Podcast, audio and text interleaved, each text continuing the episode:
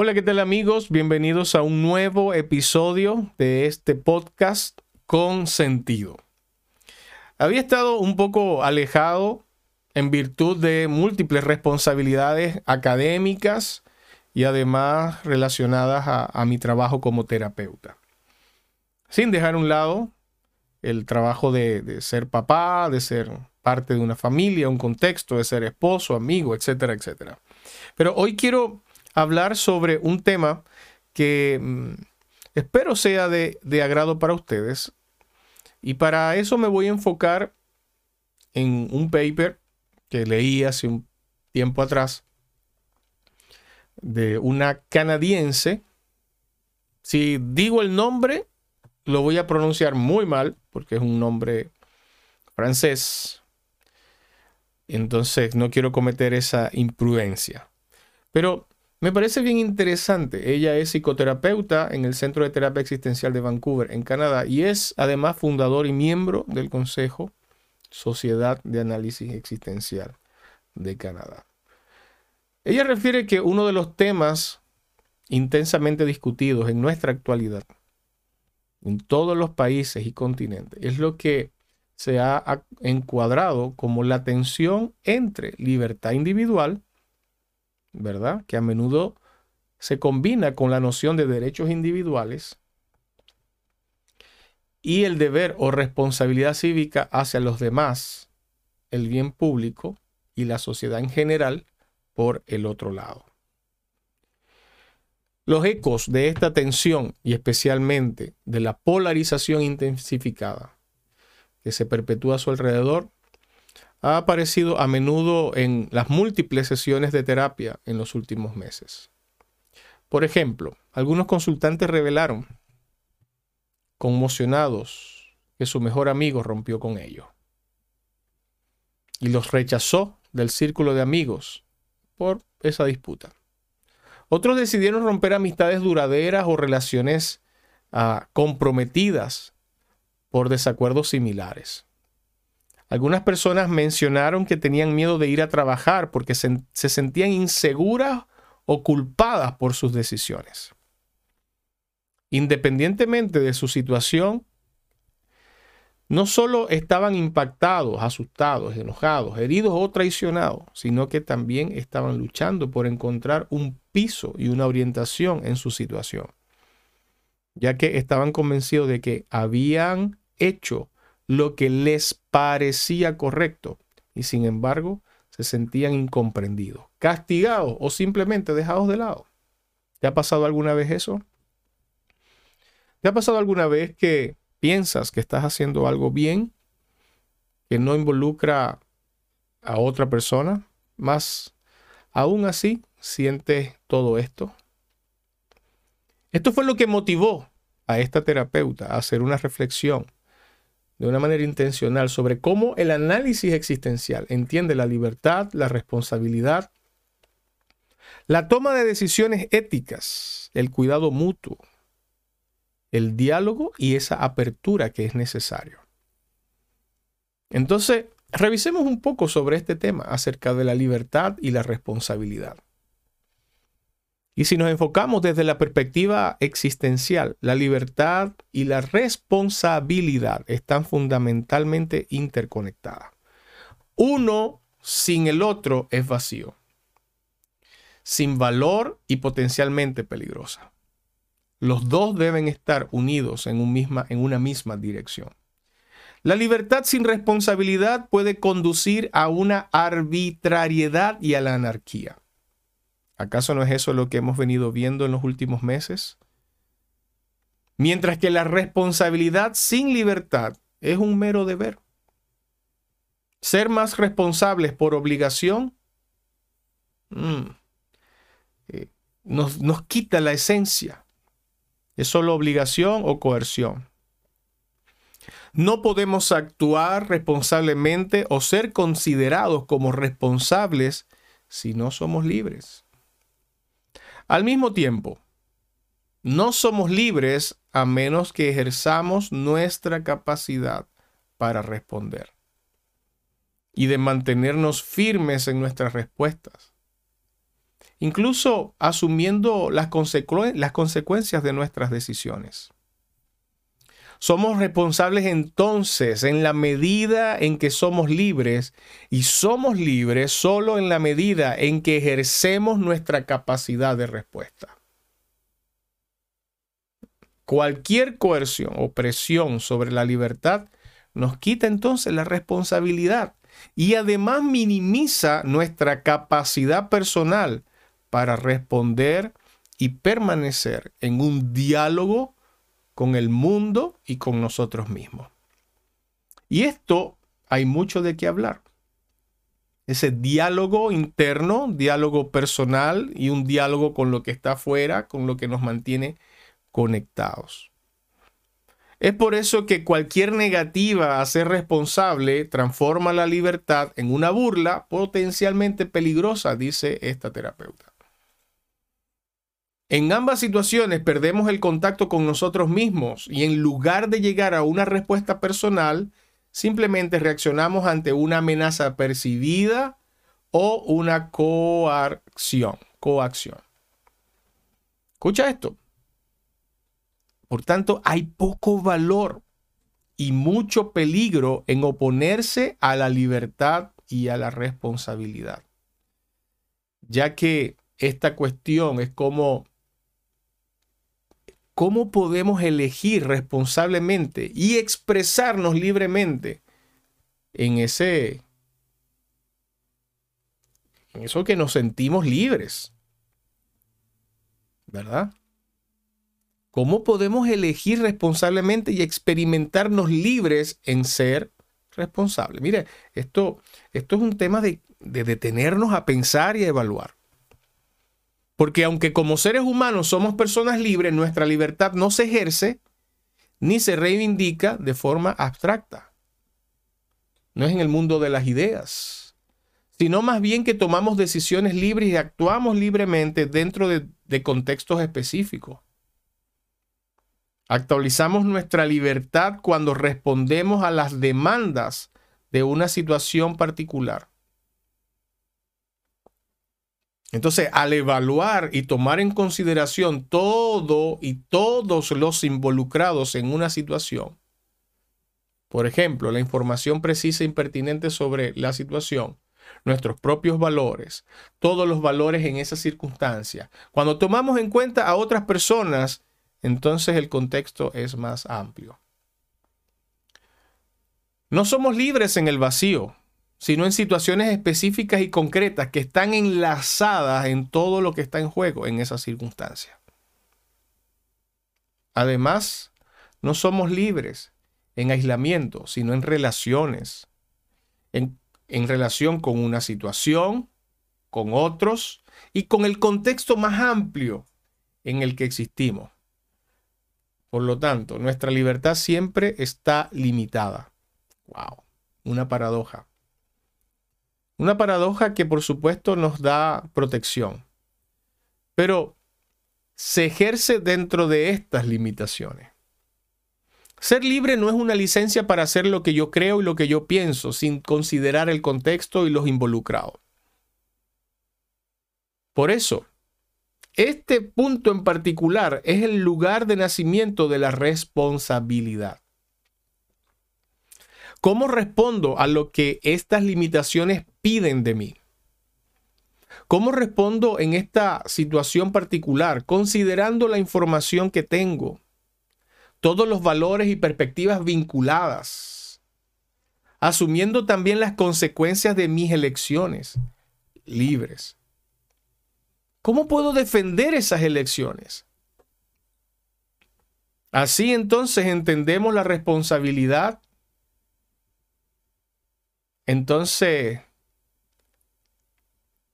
muchas veces la responsabilidad va perdiendo sus connotaciones moralistas y coercitivas de obligación o de deber extremo para convertirse verdaderamente en una expresión de libertad. Por eso, en los momentos de intensa agitación o crisis, esta conexión fundamental entre libertad y responsabilidad tiende a desvanecerse lo que lleva a aperturas artificialmente radicalizadas y rígidamente polarizadas, que tienden a oponerse a la libertad. Y no solamente eso, sino que está tergiversada como un ejercicio de derechos individualistas y la responsabilidad es reducida a un deber u obligación social que está prescrito solamente a lo que está afuera. Pero desafortunadamente esta polarización conduce a la pérdida de libertad y sin duda posteriormente una pérdida de responsabilidad. Las personas que no son libres no pueden ser responsables. Y cuantos menos, menos libres nos sintamos, menos responsables seremos.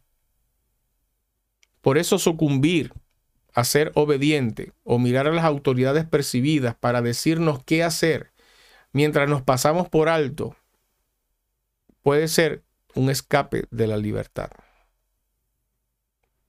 Como una instancia en ignorar las demandas de la situación, reclamando agresivamente por los derechos individuales de uno, por encima de cualquier otra consideración en cada una de las circunstancias.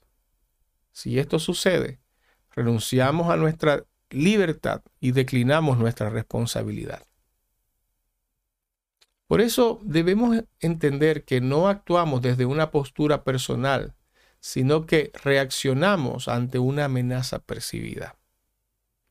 ¿Cuál sería entonces la elección correcta? Incluso si aceptamos esta comprensión profundamente entrelazada entre libertad y responsabilidad, queda una pregunta importante que surge a menudo en el diálogo con los pacientes. ¿Cómo elegir libremente y ser responsable? Si no hay una autoridad que pueda decirnos en última instancia qué hacer, si somos fundamentalmente libres y responsables, ¿cómo tomamos entonces la decisión correcta? Y aquí el análisis existencial nos confiere un papel central a nuestra conciencia moral en la forma en la que tomamos decisiones que sentimos que son correctas y justificadas. En el análisis existencial, la conciencia moral, ¿qué es? Bueno, es el sentido de la jerarquía de valores en una situación con respecto a lo que alguien percibe como bueno en general y por lo tanto considera correcto.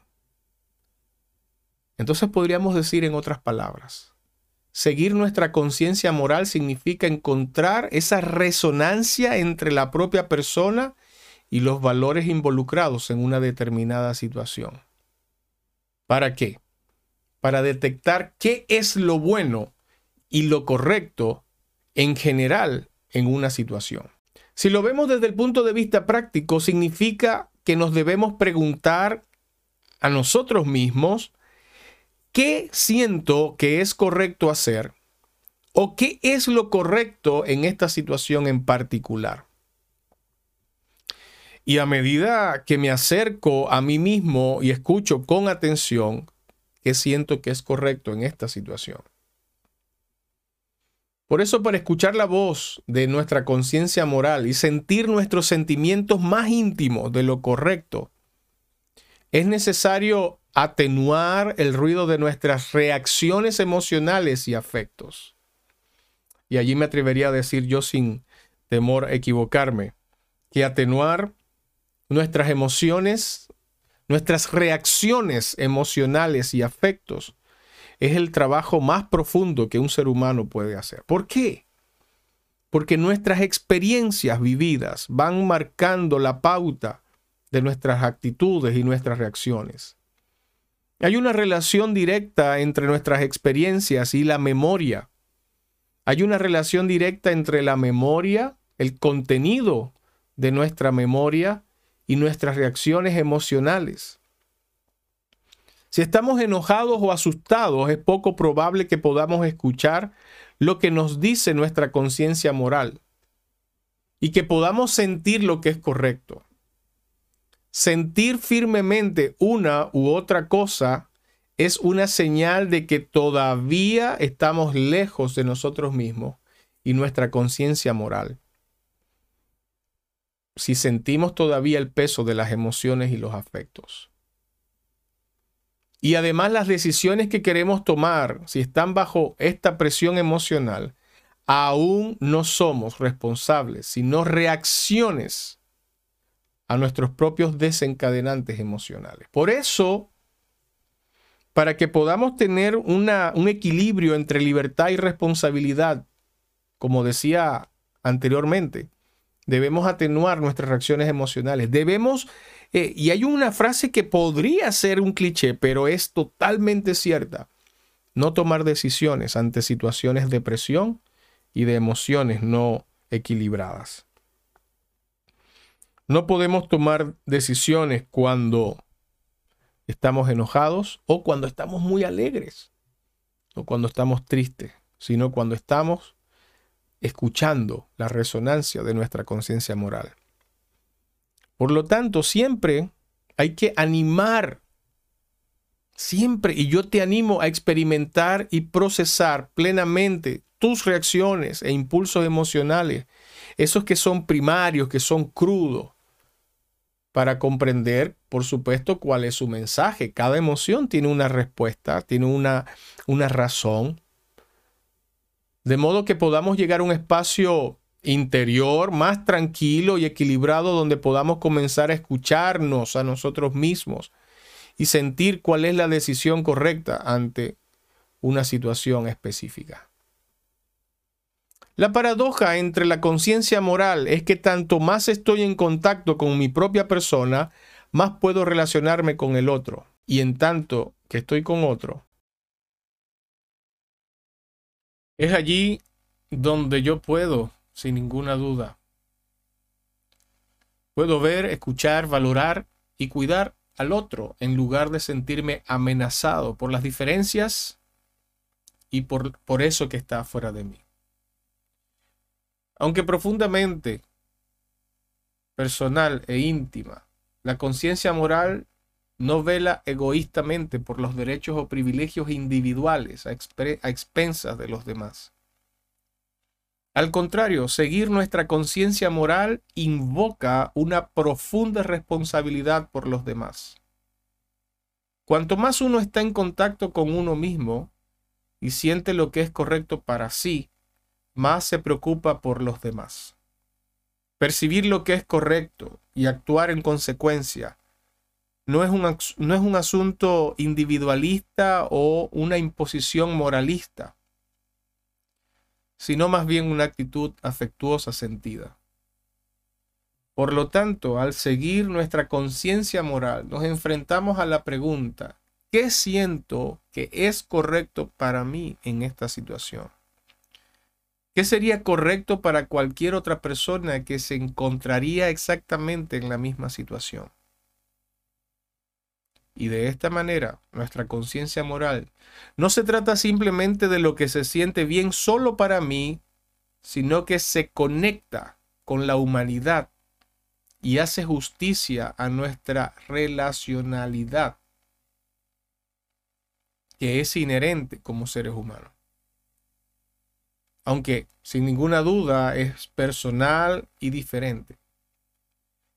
Sin embargo, nuestra conciencia moral es un recordatorio de que soy plenamente yo mismo en la medida en que soy plenamente responsable de las relaciones en las que me encuentro.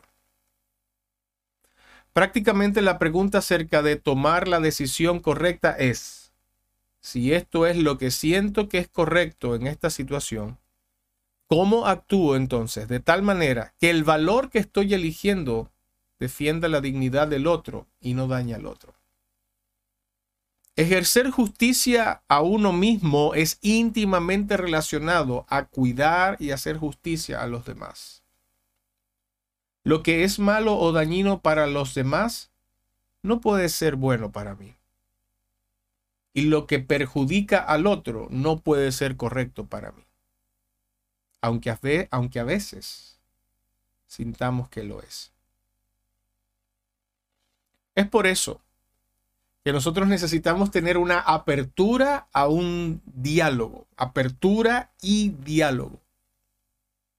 Y es prácticamente imposible que podamos vivir siendo libres y por tanto responsables o actuar moral o éticamente cuando nos asaltan emociones intensas, información contradictoria y discursos en constante polarización.